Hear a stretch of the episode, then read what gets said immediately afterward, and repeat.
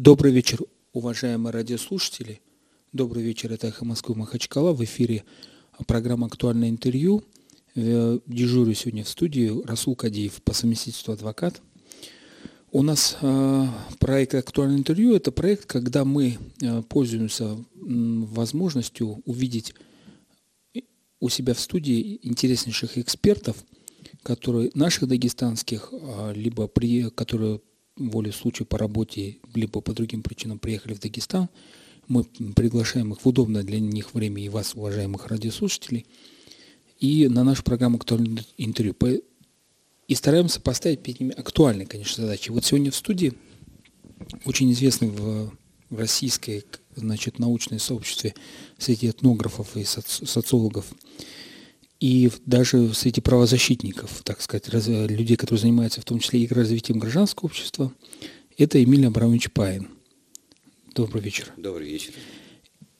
Эмиль Абрамович Пайн э, известен был тем, что э, значит, широкой публике, которая занимается гражданским обществом, как я, вот из этой вот когорты, он был членом Совета по правам человека при президенте Российской Федерации – он приезжал в составе этого совета последний раз в Дагестан в 2012 году, но а, будучи человеком, который изучает традиции, народы, а, ну это, грубо говоря, не, на, не научным, естественно, языком, он с Дагестаном знаком, ну, раз в 10 больше, чем я, наверное, думаю. И вот по его меткому, очень интересному выражению, он был в родном селе Рамазана Гачмуратовича Абдулатипова и даже видел, как самолеты пролетает мимо села вниз снизу. Под, под, под селом. Да. И это производит впечатление. И он э, был дружен с нашим покойным министром по делам национальности с э, Гусаевым. Э, значит, и, то есть человек, который занима, не занимался непосредственно Дагестаном, а вот как эксперт, специализирующийся на вопросах на развития нации, культуры, этнических вопросов, в том числе и э, был использован и дагестанскими властями, и гражданским сообществом. Ну, не совсем так. Это было еще проще, потому что до того, как я стал членом Совета э, при президенте по э, значит, правам человека и гражданскому обществу, я был еще советником президента. А, да, по национальным вопросам. По национальным вопросам. Приезжал сюда, на, на Северный Кавказ, в том числе и в Дагестан, поскольку это была зона э, моей ответственности. Так что э, кто кого использовал в то время, трудно сказать. Ну, э, Эмиль Абрамович приехал к нам сегодня с такой темой, что завтра в ректорате Дагестанского государственного университета значит, будет его сессия в рамках проекта «Школа гражданского лидера».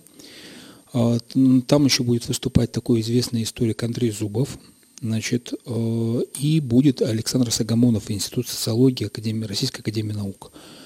А, всех друзей, экспертов, журналистов приглашаем в ректорат ДГУ завтра в 10 часов до 5 часов вечера. Поверьте, будет очень интересно. Но и Эмиль Абрамович сделал, э, может, он, наверное, не помнит, что он сыграл некую роль и в моей профессиональной карьере, судьбе, потому что когда а, появились первые выборы в Совет по правам человека, там было такое условие, что кандидат, э, чтобы зарегистрироваться кандидатом, он должен получить э, такой подпись, я не знаю, как это правильно называл, рекомендация я от помню. члена Совета. Так я ее дал. Вот. И вот мне да, Эмиль да, Абрамович давал с, с, с, свою рекомендацию, благодаря чему я успешно интернет-выборы проиграл. Но, но из э, Михаил Александрович, вот единственное мое оправдание, да. Михаил Александрович Федотов все-таки оценил мои старания, какую-то роль, не знаю, э, и в составе еще 6-7 человек представил отдельным списком Владимира Владимировича Путина, попросил, вот нельзя ли дополнительно включить.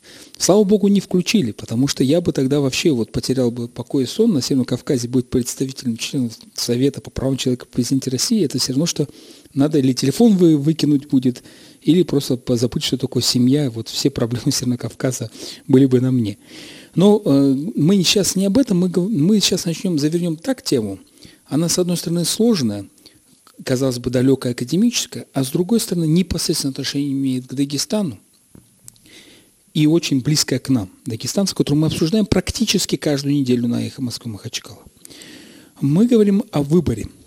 Выборе пути с одной стороны, с другой стороны, оценки ситуации. В каком смысле? Вот Дагестан. Мы находимся между, там, э, как говорят, с Европой и Азией среди культур, между арабским миром, тюр, э, тюркским миром, между российской, э, значит, Европой, так скажем, да, между христианским миром и исламским миром и тому и тому подобное. Но вопрос-то не в этом сейчас. Сейчас стал вдруг вопрос, мы, у нас, мы пережили, так сказать, исламский ренессанс, если правильно так сказать, возрождение ислама, у нас уже были проблемы, мы как-то это вот устаканилось, да? И тут возник вопрос о возрождении традиций, роли народной э, этнической культуры, не только как э, в домах культуры, но в экономике, в политике, как источник и ресурс развития Дагестана, вот так образно говоря. И лучшего эксперта фактически в России, одного из лучших экспертов в этой области о роли традиций, этни, этнических культур, неформальных институтов, есть такое еще понятие такое, значит, чем Эмиль Абрамович, для нашего эфира, конечно, не найти. Знаете, такие оценки высокие, и это хорошо для похорон. Потому что покойник ни, ничего не возродит, и все скажут, а покойники либо хорошо, либо ничего. А давайте э, без, эм, значит, э, превозношения эксперта. Это действительно очень важная э, проблема, потому что еще недавно во всем мире к традиции было очень простое отношение. А модернисты, те, которые э, были сторонниками развития, считали, что традиция – это чистая помеха. Э, огромное количество философских трудов было создано по поводу того, что модернизация является формой преодоления традиций. И вдруг уж значит, в середине 20 века и даже поближе к, к кануну 21 века стало понятно, что общество без традиций не может заниматься модернизацией. Э, у него образовывается дыра. Оказывается, что, скажем, институты гражданского общества, не выросшие на традиционных институтах, просто вообще существовать не могут. И если мы возьмем, скажем, э, э, какой-нибудь там Нидерланды, общество с, с развитыми гражданскими институтами, то вы увидите, что большая их часть выросла из традиционных это были общинные институты, это были религиозные институты. Большая часть э, медицинской системы выросла из традиционной э, религиозной системы э, покровительства а, значит, призора за, за престарелыми. Университеты тоже вырастали как институты частично религиозные, частично образовательные. И э, оказалось, что в тех э, регионах мира, где очень слабы э, традиционные институты, э, ничего не получается. И я сегодня своим студентам э, говорю, без традиций бывает только Комсомольск-на-Амуре. А Комсомольск-на-Амуре – это город, в котором наивысшее количество преступлений, ну, преступлений уголовных, на душу населения. Потому что никаких сдерживающих механизмов, никаких традиционных институтов, которые бы регулировали, нет. А, но на самом деле нельзя сказать, что что-то есть, э, в мире ничего не бывает абсолютно хорошего и абсолютно плохого. Так вот, бывает э, э, традицио-дефицит. И большая часть России – это территория с традицио-дефицитом. То есть значительная часть традиций разрушена. Раз традиции разрушены – происходит атомизация общества. То есть э, однажды в определенном случае против неких врагов сплотиться могут, но в постоянно, в повседневной жизни э, доля людей, которые говорить им верить нельзя, даже по отношению к ближайшим э, знакомым, даже по отношению к по постоянному окружению, судя по сравнительным исследованиям, превышает половину, то есть свыше половины населения исходит из представления о том, что даже э, актуальная среда, она э, источник недоверия. И ставит железные двери с тремя значит, уровнями запоров, и еще какие-то системы э, значит, безопасности. А вот безопасности не происходит, потому что главная безопасность, вообще-то говоря, в доверии, вот в системе связи. Значит, это большой дефицит, и в этом смысле у, у всех народов э, Северного Кавказа есть определенные конкурентные преимущества, поскольку уровень э, взаимопомощи э, горизонтальный значительно выше. Но есть и дефицит, и есть как бы традиция избыток, когда традиций так много, что они мешают инновации. И э, так что не бывает абсолютно идеальной ситуации. И э, Северный Кавказ совсем не идеальное место. В чем-то, и это очень важно понимать для, для российских, он а, превосходит э, Россию по каким-то потенциальным возможностям развития по демографическому потенциалу, по уровню э, значит, взаимного доверия, э, по, если хотите, системе готовности отстаивать свои права. Потому что когда задевает свои кровные интересы, ну, скажем, земельные и так далее, здесь чаще собираются и дают отпор – чем, скажем, э, в Москве. В Москве могут отобрать все, что угодно у, у, у жителей, отбирают, и э, уровня э, некого гражданского единства нету. Ну, скажем, я знаю людей на своей личной клетке. Уже в подъезде не очень. В доме. И договориться нам в доме о чем-нибудь практически невозможно. Ну, в пределах э, нашего многоэтажного дома. Э, в, в Дагестане и в Чечне, и в Ингушетии в этом смысле ситуация иная. Но э, э, существуют и, и проблемы, как бы я уже сказал, когда традиции не, совершенно не пускают, не дают возможность э, развитию новому. Ну вот это вводная часть в, в ту проблему, о которой мы э, говорим. Уважаемые радиослушатели, 56 105,2 телефон нашей студии, 56 105,2 телефон нашей студии. Я очень хотел бы, чтобы кто-нибудь позвонил бы и рассказал бы о негативных или положительных традициях, как они взглядят, согласны не согласны с Эмилем Абрамовичем, а, Абрамовичем. Напоминаю, что это прямой эфир «Эхо Москвы Махачкала», это не запись. А вот тут мне режиссер эфира напоминает, что я должен вам это сказать, а то некоторые думают, что это запись. Значит, но тогда сразу возникает вопрос – сколько у нас э, процентов так? 50-60 положительных и отрицательных. Способно ли дагестанское общество развиваться как гражданское общество на основе базы своих традиций? Мы, когда, уважаемые радиослушатели, чтобы вы поняли, с нас с Эмилием Абрамовичем, когда мы говорим о традициях, это не значит, что мы отвергаем, мы сюда включаем э, это традиционные регуляторы, в том числе и религиозные регуляторы, в том числе – мы это тоже включаем. Мы говорим, но есть еще понятие неформ, не, неформальные институты, которые не, не закон, не нормативный акт, э, не, не те, но, но регуляторы, которые утверждены государством, не правила дорожного движения, там, постановление правительства. Я не могу сказать вам э, в таких вот э, процентах. И вообще это э, слишком абстрактная постановка Э, вопросы. Но для того, чтобы определить, э, нужны традиции или не нужны, наш общий разговор может быть и, и полезен. А вот уже в конце э, вот, оценки перспектив региона, республики, мы так вот в, так, в таком общем формате ни, ни к чему не придем. А, мы можем говорить вот о чем. Если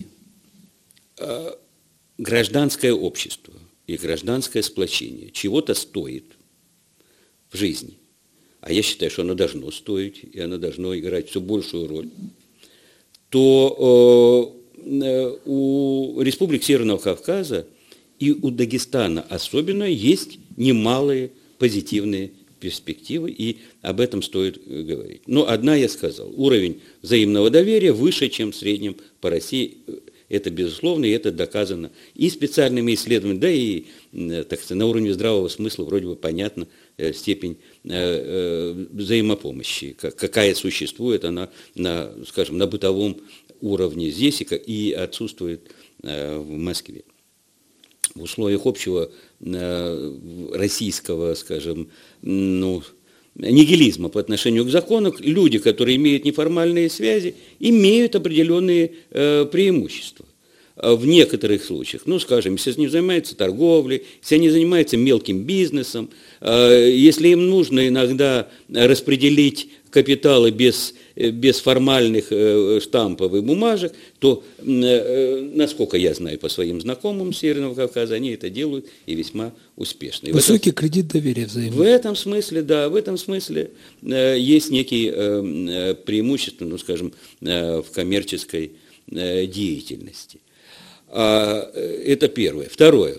Ну, я полагаю, что э, возможность, э, ну, как сказать, политически скрутить бараний рог на такую республику, как Дагестан, меньше, чем у многих других республик вашего региона, именно в силу многокультурности, в силу того, что существуют разные группы, и, так сказать, всеобщего одобрямса – Э, по поводу любого, э, любого, так сказать, человека, который бы захотел всех выстроить в линейку, э, объективно меньше. И опять же, это и, и, и хорошо, и плохо. И, как я говорил, в жизни не бывает ничего однозначно позитивного, но тем не менее, если мы говорим о том, что сопротивление, ну, скажем, бонапартизму какому-то, Э, в историческом плане, если говорить, это, это важно для, для людей, то, конечно, у Дагестана э, такие возможности есть. Я, э, если помните, когда приезжал в рамках этого Совета по правам человека, говорил о том, что, на мой взгляд, была большая ошибка с точки зрения дагестанского общества ликвидация Государственного Совета. Точнее, не самого Совета, не в этом дело – а того сложившегося института взаимодействия разных этнических групп, который существовал. Не только в рамках Совета, но и веками до него. Вот наличие вот этих вот устоявшихся форм э, взаимодействия, взаимосвязей, их можно было совершенствовать, но их просто уничтожили. И уничтожение этого э, системы сдержек и противовесов разных Э, национальных этнических групп резко усилило объединение на религиозной основе. Отсюда возникли религиозные конфликты э, и так далее. Так что вот ничто не, не, не, не появляется ниоткуда и не исчезает бесследно. Всякие эксперименты, всякие политические перемены – Э, не всегда, которые ломают э, традиционные отношения, не всегда бывает позитивно. Ну, давайте вот э, еще раз напомню, уважаемые радиослушатели, 56 105 и 2 телефон нашей студии. Интересно ваше мнение выслушать, согласны ли вы с мнением нашего эксперта Эмиля Абрамовича Пайна, нужно было, не нужно было ликвидировать, вот так вот ликвидировать госсовет, и, может быть, стоило оставить в каких-то других формах, его там не юридических имеется в виду. Значит, но вот такой у меня вопрос – значит, утилитарный.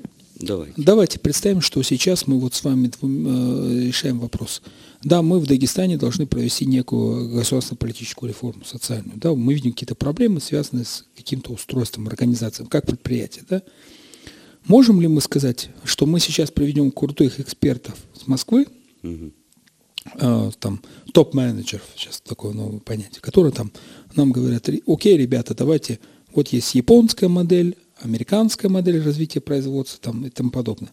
А мы вот давайте вот, значит, возьмем вам французскую конституцию там, или а, этот, а, немецкую конституцию, и вот все просто вот перенесем к вам, вот порядок организации, все будет четко, как у немцев все будете успевать и тому подобное. Либо мы должны сказать, нет, это все хорошо, но мы вынуждены будем от, сейчас изучить, какие у нас вообще традиции, неформальные институты, и опираться, отталкиваться от них. Что мы должны выбрать? Ну, и должен вам сказать, что изучать вообще никогда не вредно. Это вы как что, исследователь да, говорите. Да, да, да, это я как, просто как человек говорю, что изучить, понять э, вреда не будет. А вот э, как это сделать, да по-разному бывало. Если вы возьмете известного э, реформатора Ататюрка, так вот тот уж чего только не натаскал свою конституцию. Его современники говорили, что э, э, турок э, женится по швейцарскому закону, а умирает по исламскому э, праву. Э, дело в том, что он ввел э, швейцарский гражданский кодекс в качестве основы для не только брачных отношений, но и во многих других. И надергал и из других, кстати говоря, конституции немало. А, и что? Да, в общем-то, э, получилось у него. Э, э, такие, таких успехов, каких достигла Турция, это тысячелетний прорыв. То, что сделала Турция, Турция, которая в конце XVIII века, начале XIX называли больной человек Европы то есть некогда великая могущественная Османская империя, была доведена до состояния экономического, технологического и, и политического, скажем, просто ничтожества. И вдруг э, человек пришел, пришел в условиях, когда был завоевана вся Турция, кстати говоря. Остался маленький крошечный кусок, не, не завоеванный врагами. Отвоевал и вывел страну в число лидеров. Сегодня это, это член двадцатки.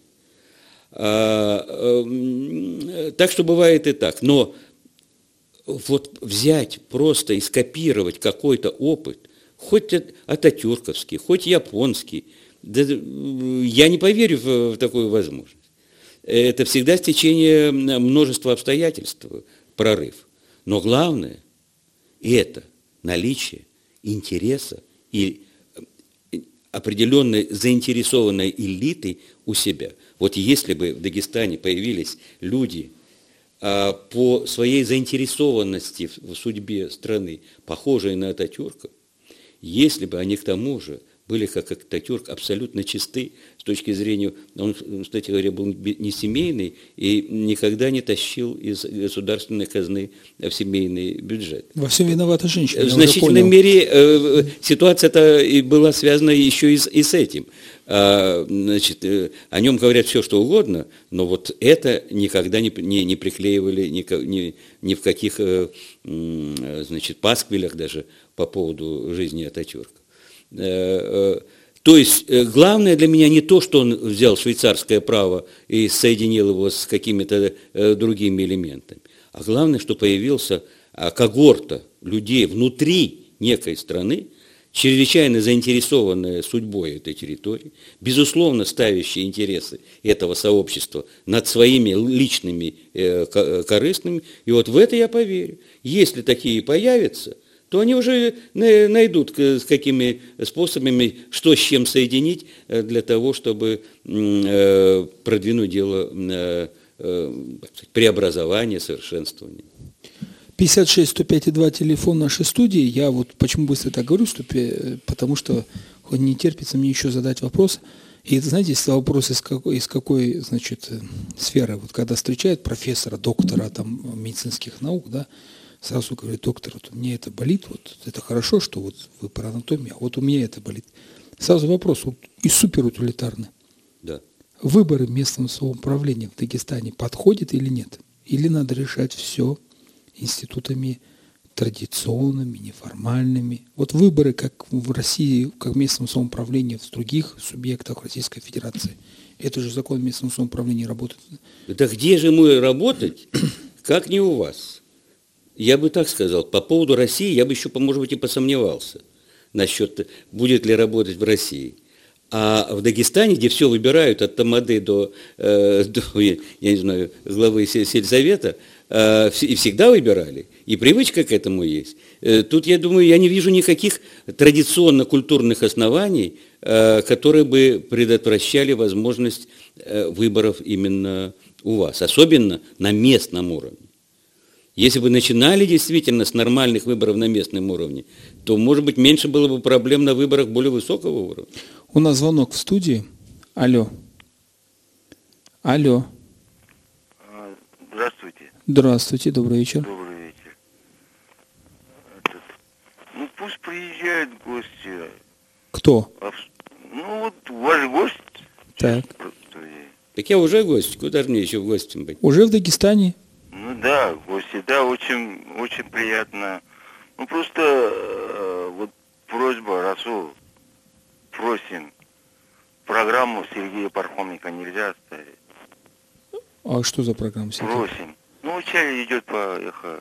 Хорошо, спасибо большое, учтем ваше мнение.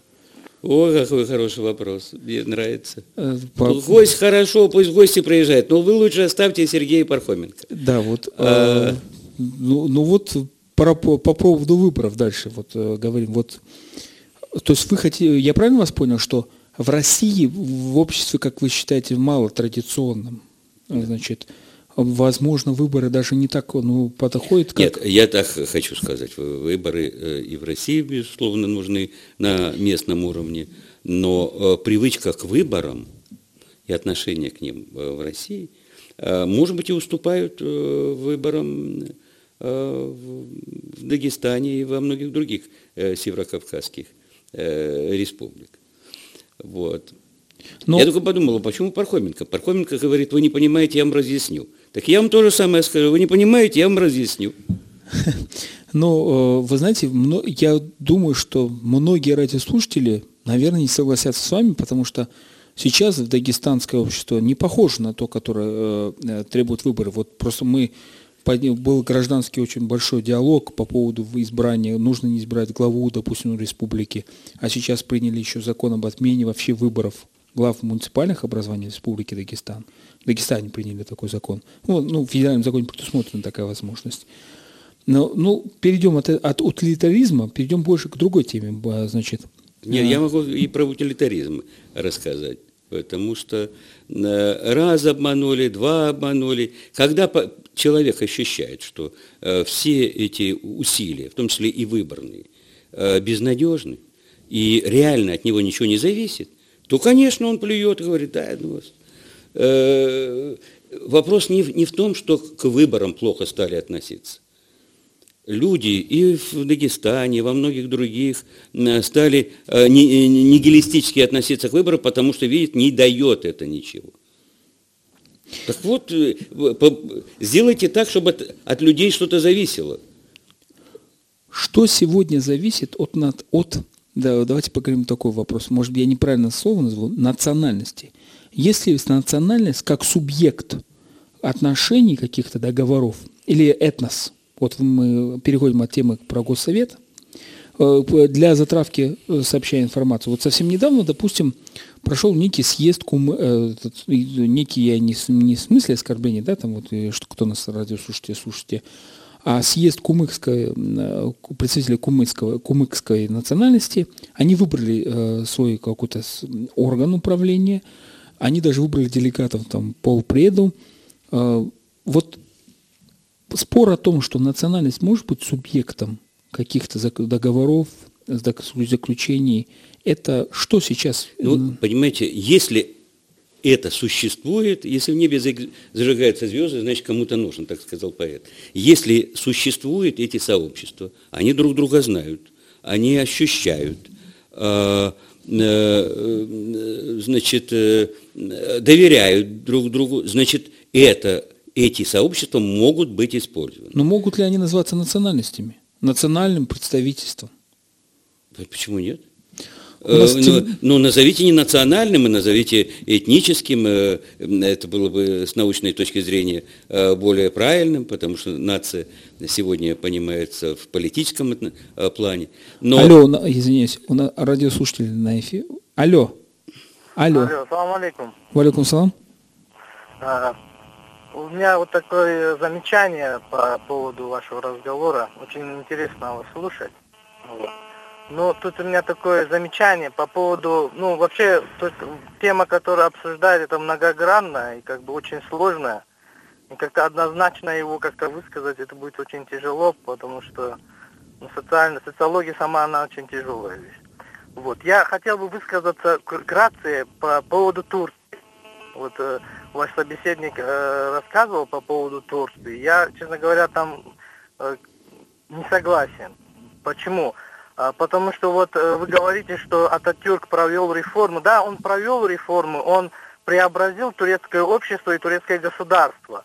Но прежде чем говорить о реформах, мы как бы должны изначально начать разговор с того, что а, с чего началась эта реформа, почему она началась. А, это началось после Первой мировой войны, если я не ошибаюсь, вы меня поправите. После Первой мировой войны она выступала, Турция, Турецкая империя выступала на стороне немецкого государства, правильно? Она была против Антанты. Вот. И получилось после э, войны эти государства, эти империи были развалены. Вообще э, и Австро-Венгрия, и Германия, и Турция. Вот. И развал был сделан э, кардинально. И Ататюрку, у него выбора не было. Ему, на, ему, э, ему и там э, тем партиям, которые претендовали на тот момент власть, им дали только одно направление. Сказали, вот вы будете в этом направлении работать, вам дадут власть. Если вы не будете работать, вам власть не дадут.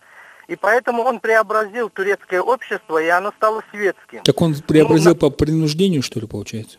Это было по принуждению, это было Э, даже под угрозами, а, потому что это было сделано для того, чтобы разъединить Турцию как, как сказать, на тот момент панисламистское главное государство. Это было Что сделано... Саудовское... Я закончу, пожалуйста, две минуты вашего времени. Вот. А оно было сделано так, что вот э, было восстание в Саудовской Аравии, было поднято. Другие части Турецкой империи, там Египет и тому подобные части большой э, исламского халифата были развалены. И оно было сделано для того, чтобы вновь исламское государство не возрождалось. На сегодняшний день, как бы, да, вот ислам, это, турецкое государство и развивается в большей степени. Но опять же, вот сегодня я в новостях слушал, что ислам э, турецких школах уже преподают основы ислама, Коран изучают, арабский язык, второй язык изучения. То есть он перевернулся обратно. Исламское государство у власти, исламисты умеренные, да, они взяли власть в руки и э, умеренно проводят реформы, чтобы Турция Э, как бы не вступила в Европу. Она Спасибо вам большое. Я извиняюсь, как модератор эфира, очень перед вами извиняюсь, но есть понятие вопроса, есть вопрос выступления, есть очередь людей, которые хотят задать вопрос, тем более у нас в эфире появился еще очень, очень интересный гость, это профессор истории Андрей Борисович Зубов из Москвы, э, значит, и, кстати, он преподавал, и, по-моему, сейчас преподает долгое время, э, по-нашему назывался раньше вопрос религоведения, сейчас как это называется? Религиоведение, да. Вот, и, история, история религиозных идей. И в том числе читал, значит, про историю развития ислама, и, естественно, про турецкую проблему, вот знает. Просто Эмиль Абрамович в первой половине затронул э, пример Ататюрка, угу. как решение, вопроса, как Нет, решение я, вопроса. Я просто говорю о том, что э, по-разному относились вот к, э, к заимствованиям. Ататюрк очень э, много заимствовал из разных политических и правовых культур. Я только хочу сказать, что вот тот человек, который мне возражал, он говорил о периоде начала прошлого века так, как говорят о Турции сегодня. Вот есть какие-то вражеские силы, которые заставили э, Ататюрка. Он против этих сил как раз и воевал. Э, для того, чтобы отвоевать страну, практически завоеванную, кстати говоря, Антантой завоеванную, э, ему пришлось пр противопоставить себя, небольшую армию, вот э, всему этому самому миру. Так что сказать, что он был вынужден какими-то внешними силами э, к этим реформам, не совсем верно. Более того, если знать, э, из какой семьи он и какую традицию, традицию танзимата, традицию э, преобразований, которая э, была в, в Турции раньше, чем, кстати, в Российской империи. В Турции, кстати говоря, парламент появился на полвека раньше, чем в Российской империи. Судьба у него была примерно похожая, но все же он появился раньше, и это показывает, что модернистские силы в Турции – существовали э, внутри нее, они не были привнесены на, на, э, на канонерках туда э, поставлены. И вот он был из семьи как раз, которая представляла вот эту, я имею в виду Мустафа Кемаль, названный потом Ататюрком, представлял вот это направление. Уважаемые радиослушатели, вот Андрей Борисович Зубов сегодня как прилетел – он сразу от нас потребовал, чтобы мы ему рассказали про город Махачкалу, причем он не называет это Махачкалой, а упорно считает, что это город Порт Петровск надо называть, и нечего всякими революционными именами называть замечательный город, как он считает. Мы успели с ним побывать в городе музее, городском музее Махачкалы, где замечательные выставка «Дореволюционная Порт Петровск» до 1917 года. Уникальные фотографии, очень всем рекомендую. И мы даже с ним успели побывать в этноцентре и прогуляться по городу Махачкале. Честно говоря, профессор Зубов, благодаря ему я много что увидел. В Махачкале другого я не видел. По старую Бунахскую улицу, по-другому я стал смотреть. Он стал мне объяснять, вот, вот смотрите, вот строение, это же замечательно у вас, почему не сохраняете культуру. Даже стыдно мне стало.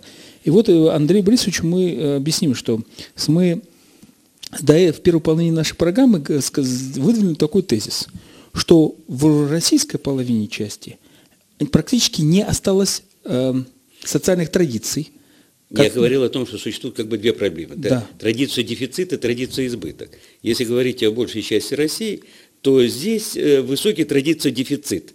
Э, многие традиции, которые необходимы для регуляции повседневной жизни, для развития гражданского общества, для сплочения общества, они разрушены.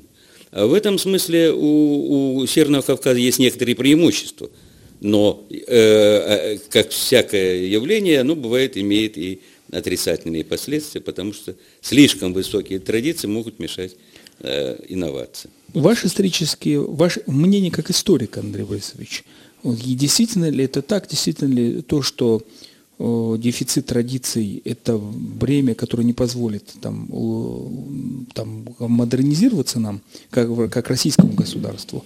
А вот Северный Кавказ со своими традициями на большее способен. Знаете, это совершенно правильная постановка вопроса. Э, и удивительно, конечно, это сравнение. Я, вот по правде сказать, до того, как я приехал в Дагестан сегодня, я даже не э, видел вот эту сторону проблемы, вот этот э, избыток традиций на Северном Кавказе. Пока, разумеется, говорить рано, для этого надо пожить, посмотреть, но в то, что в основной части России, вот в русской, русскоязычной части России. Действительно полное практически уничтожение традиций произошло. Это так.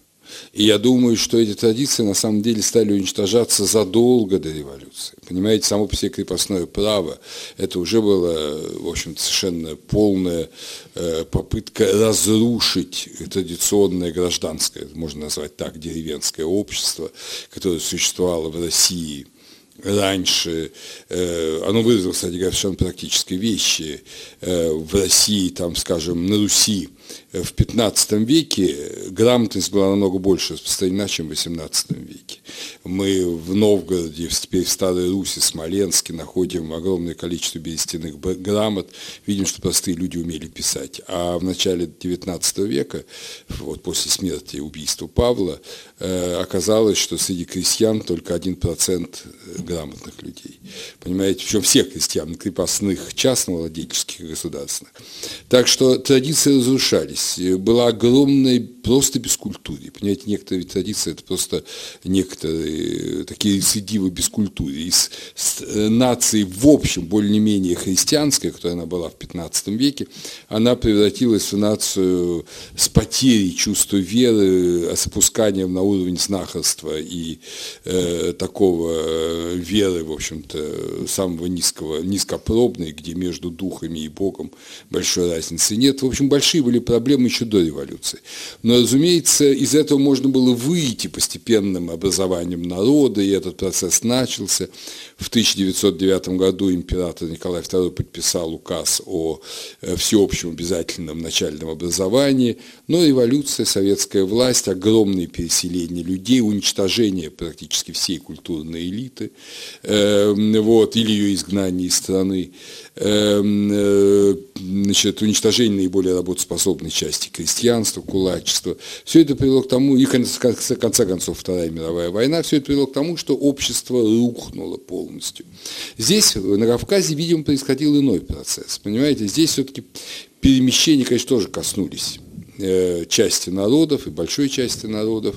Вот, и это тоже на них сказалось не лучшим образом, скажем честно. Вот, но, по крайней мере, здесь, да, и тоже было уничтожение культурной элиты. Но э, народные обычаи, вот то, что называют в мусульманском мире адат, вот обычное право, это в значительной степени сохранялось. И я бы сказал, что здесь тоже произошла проблема не избытка традиции, а проблема избытка низовой традиции. А верхняя культурная традиция народа, она тоже была очень сильно редуцирована советским временем. И, в общем-то, перед нами стоит сейчас одна и та же проблема, по большому счету, хотя разных ее аспектах. Это вырастить вот вновь с почти разрушенных фундаментов э, культурную жизнь. Я не говорю про традицию, культурную жизнь. В чем-то она восстановит какие-то традиционные формы, в чем-то она пойдет совершенно по-новому, это тоже нормально. Э, вот, это большая проблема. Но если этого не получится, вообще будет очень страшно. Потому что нация без укоренения в культуру, свою культуру, существовать ни одна не может. И в том числе и наши народы. Уважаемые радиослушатели, наш телефон в студии 56 105 2 Поверьте мне, у вас имеется очень уникальная э, возможность задать вопрос в наш прямой эфир, потому что вот буквально эти два замечательных эксперта, встретившись на моих глазах сегодня в кафе, заявили, что они давно не виделись, а, хотя живут и работают в одном городе в Москве, но в силу определенных своих мы, исследовательских... Мы, мы и дружим. Да, и, дру, да. и дружат. Но вот Махачкала с таким местом... И, не, и я скажу, что федеральное эхо не, не каждый раз может похвастаться таким уровнем э, присутствия экспертного в одном эфире. Я могу вот похвастаться так махачкалинское эхо. Но я продолжу другую тему. Мы говорили в том числе с Эмилием Абрамовичем о негативных э, последствиях традиции. Э, начался разговор с того, что модернизм рассматривался как преодоление традиций, значит, э, негативных. Ну, я говорил о том, что это был ранний модернизм, модернизм, который сегодня в значительной мере изменился, обновился. он был ну, как сказать, с, с точки зрения современных представлений, э, э, модернизм начала века э, считается архаическим. Это был прямолинейный такой эволюционизм. Все выше и выше, все дальше и дальше. Сегодня понятно, что так мир не развивается, что он развивается более сложно, с обязательными откатами, кстати говоря. Вот. Поэтому произошло понимание, что существует модернизационный потенциал традиций. У традиций есть свои модернизационные функции. А вот и теперь, сейчас я вас, уважаемые эксперты, хочу так слово подловить нехорошее слово, да, но я вам сегодня показывал одну фотографию вам обоим, которую сделал сегодня утром. Знаменитый портрет Сталина на автодорожном, на фасаде автодорожного университета в центре Махачкалы украсен был лозунгом э, красного, значит, как положено было в советские времена, красного, на красном, значит, написано, сейчас прочитаю, хватит терпеть санкции, пора возродить время великих побед. И, соответственно, спрашиваю, первый вопрос, наводящий как адвокат, который в суде вот любит давить. За 70 лет в советской традиции появились какие-то в народе российском? Появился традиция авторитаризма? Ну, традиция авторитаризма к сожалению, и раньше была в российском народе, и очень давно была, хотя это не единственная традиция, опять же, та же Новгородская республика, Псковская республика, мы сейчас можем изучить их законы, они э, и найдены, опубликованы. Вот, это были действительно по тем временам, средневековым временам, это были народоправства – вот, э, так что всякое было. Э, была традиция местного самоуправления, особенно на севере, не говоря уже о том, что после реформы Александра II постепенно традиция именно не авторитарная, а традиция эгалитарная, скажем так, назовем ее, она расширялась в российском обществе. Ее последний этап расширения – это Дума, которая была избрана и созвана 1906 году. Вот. Поэтому была не только авторитарная традиция, но она была очень старая. И Сталин, и Ленин, они сделали, они же совершили, на мой взгляд, может, Емельян Абрамович со мной не согласится, но они совершили архаическую контрреволюцию.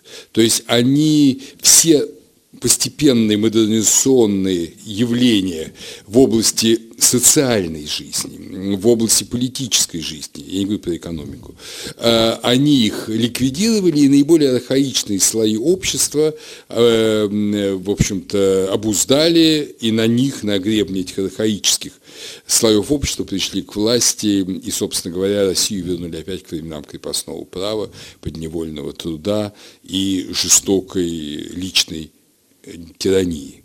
Поэтому эта традиция, конечно, весьма сильна. Ну, понимаете, я иначе понимаю слово традиция. Я не историк, я антрополог. У нас традиция – это несколько специфическое явление. Есть традиция, то есть трансляция, передача культурного опыта. А есть адаптация к условиям, при которых одни и те же явления происходят вне зависимости от передач ну, скажем, леди Макбет Мценского езда Екатерина Измайлова, описанная Лесковым, она не была продолжателем леди Макбет, она знать не знала о, о существовании ни Шекспира, ни леди Макбет. Это, кстати говоря, Лесков об этом пишет. Но у нее были похожие условия жизни, и она себя вела в похожих условиях, похожим образом. Точно так же и с, э, и с нынешними временами. Совсем не обязательно, что э, авторитаризм по традиции. У нас снег не по традиции, у нас э, многие другие вещи происходят совсем не по традиции, потому что условия повторяются. А, э, значит, вот повторяются некие условия, повторяются э, возможности авторитарии. Если дать людям возможность безраздельно властвовать, то они будут это делать, и им, им не нужно никакое, никакое знание о предшественниках и, и традициях. И, и у нас главным образом проблема не передачи какой-то культурной традиции, а в сохранении определенных условий, которые позволяют воспроизводить заново, заново, вот как в холодных условиях снег э, идет. Вот производить одни и те же, одни и те же явления, наступать на одни и те же грабли. Но есть и, и воспроизводство. Ну, скажем, а, когда плохо, Э, ругать не себя, не, не, не власть, а, а, а кого-то извне, кто занес, кто мешает, кто своими там какими-то плохими действиями. И это да, это очень удобная э, форма. И тоже не знаю, по традиции или нет, был такой анекдот э, советского времени, кстати говоря. Якобы каждый генеральный секретарь передавал новому пакет. И в нем было три, три подсказки. Я не помню все три, одно из них было э, такое. Будет плохо, вали на меня, вали на предшественника. Ну, есть такое свойство, оно не по традиции, оно тоже по, по удобству. Вали на предшественника, вали на какого-то чужого, который мешает. Главное, что не ты виноват. Не, не, в, твоей, не, не в тебе дело, не в твоей плохой работе, не в твоих э, несовершенных отношениях и низкой культуре. Тогда ну, вопрос. К сожалению, просто могу сказать, к сожалению, понимаете, есть другая поговорка, где собрались три англичанина, там парламент. То есть э, англосаксы очень легко умеют... У нас, сам... джа, у нас джамат называется. Джамат, да, очень легко умеют самоорганизоваться. Самоорганизоваться и решать сами свои проблемы. А вот у нас эта способность самоорганизации, она отбита очень давно. Э, и люди смотрят на начальника. Вот чтобы что-то сделать, чтобы там, не знаю, двор в, э, в собственном доме привести в порядок, нужен начальник, вот никто, почему никто не смотрит, а самим там яму засыпать и заасфальтировать, вот в голову даже не приходит людям. Понимаете, это совершенно... Вот... Ну вот не у них, это у них-то, кстати говоря, Нет, еще есть. не про них, я говорю, а про нас говорю. Да, потому я что знаю, я в Дагестане это как раз еще да, сохранились. На, Кавка... на Кавказе эти традиции да. джамаата, да. фактического местного самоуправления, они есть, конечно. Они еще есть. Э, э, вот, просто я говорю, уровень культуры вот этот снижен из того, что вырублен, э, вырублена была элита при Сталине. Вот, и Ленине. Но в России вот эта традиция – в общем, это традиция, это уже вошло в сознание людей.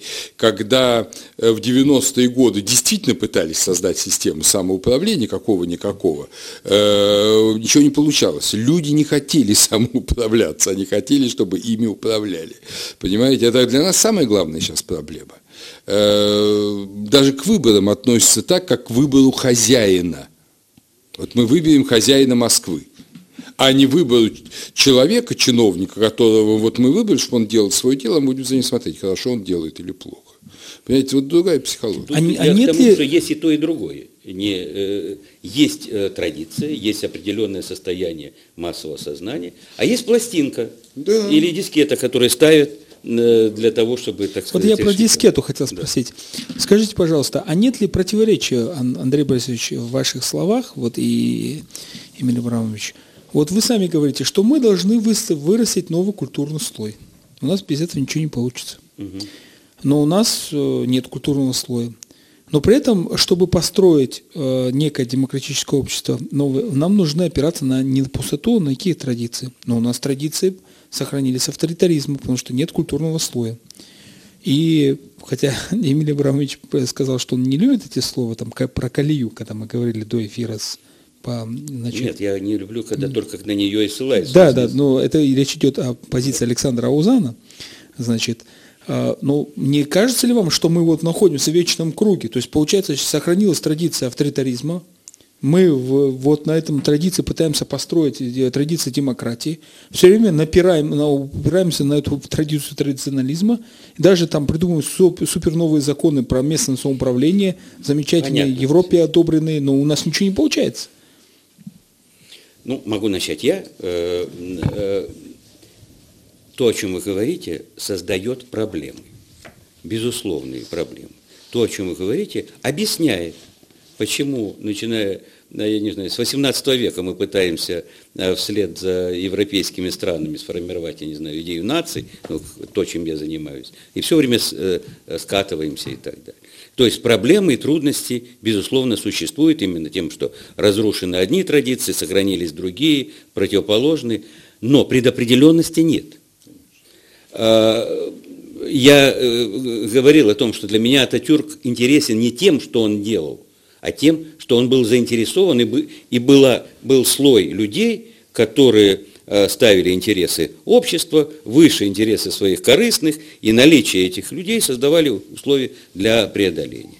А, кстати говоря, если вспомнить ситуацию с Ататюрком и так далее, то количество того, что ему нужно было преодолеть тогда, просто бесконечно – Э, сделать современную страну из одной из самых отсталых в мире больного человека Европы и так далее, это надо было приложить немало усилий. И что-то все-таки э, произошло. Э, безусловно, у меня нет ни малейшего сомнения, что при наличии политической воли, при наличии политических условий, при которых будет существовать возможность действий, соответствующих интересам и, объективным интересам общества с большим трудом, но можно э, преодолеть и можно э, добиться немалых результатов. Я считаю, что у России, э, у большой России, Российской Федерации, включающей и республики Северного Кавказа, э, огромные возможности. Уважаемые радиослушатели, э, время подходит к концу эфира – а, невозможно вот эти вопросы. Конечно, я спровоцировал острый вопрос. У нас осталось три минуты. Андрей Борисович, попробуйте сформулировать на мой хитрый вопрос. Так короткий ответ – но с тем, чтобы как бы заставить наших радиослушателей спокойно не заснуть. На ваш хитрый вопрос хитрый ответ. Э, вы знаете, я на самом деле согласен с Эмилием Абрамовичем, что предопределенности никакой нет. Причем, как историк, я просто вижу прецеденты в прошлом противоположного рода постоянно. Эм, скажем, у нас говорят о том, что Россия вся управляется не законом, а человеком, а с другой стороны мы имеем неплохие законы эпохи вот, Средневековья, которыми они управляли, когда управлялся тот же Новгород или Псков. Московское царство. Ну, что Московское царство? Московское царство – это лишь одно из явлений. Да, в Московском царстве уложение 1649 года – тоже Образец. не последняя вещь. Да, и на основании этого, кстати, уложения было построено все российское законодательство, которое существовало до 17 года, э, которое Спиранский, вот когда стал создавать систему законов э, Российской империи, империи он взял отправной точкой уложения 1649 года, потому что все, что было до этого, княжеские законы, все это, э, стоглав, все это вошло вот в это уложение. Э, так что, понимаете, все это отменили большевики 22 ноября 17 года, вообще все законодательство России было отменено одним росчерком пера. Э, так вот, вы понимаете, у нас есть все традиции. И вопрос в том, на что обращать внимание. Сейчас объективные условия намного лучше для создания демократического, эгалитарного общества, либерального. Сейчас есть интернет, есть свобод... широкая система коммуникаций и информационных, и перемещения людей, э, рынок мировой. Э, вот то, чего не было и стоит, тем более там 300 лет назад. Поэтому я думаю, что объективно сейчас возможности для создания демократического, плюрального общества намного больше. И более того, нынешняя сложная система жизни не позволяет стране оставаться в авторитарной системе управления. Просто это управление не сможет быть эффективным. Оно неизбежно приведет страну к стагнационному тупику, к экономическому и социальному тупику. Вот, э, собственно, это все мне и исторические аналогии, и нынешние реалии, и создание нового креативного слоя, который, безусловно, в России создался, все это мне говорит о том, что у нас есть прекрасные шансы войти в современный мир, если мы сами приложим к этому волю, терпение, желание и, конечно, мужество. Это последнее тоже очень важно. На этой оптимистической ночи заканчиваю программу. Тому, кто завтра придет в ректорат Дагестанского государственного университета в городе Махачкале Конфетку. с, с 10 часов, нет, я даю, это, мы дадим возможность задать вопросы экспертам, тут там не просто выступление, а общение с экспертами, и мы поговорим, есть, насколько реальны шансы, в том числе не только у России, но и в том числе у Дагестана стать современным, демократическим обществом. И вообще, зачем это нужно нам, современное демократическое общество? Всем большое спасибо. Это была программа «Актуальное интервью». В гостях у нас был Эмиль Абрамович Пайн, Андрей Борисович Зубов. Вел программу Кадиев Расул.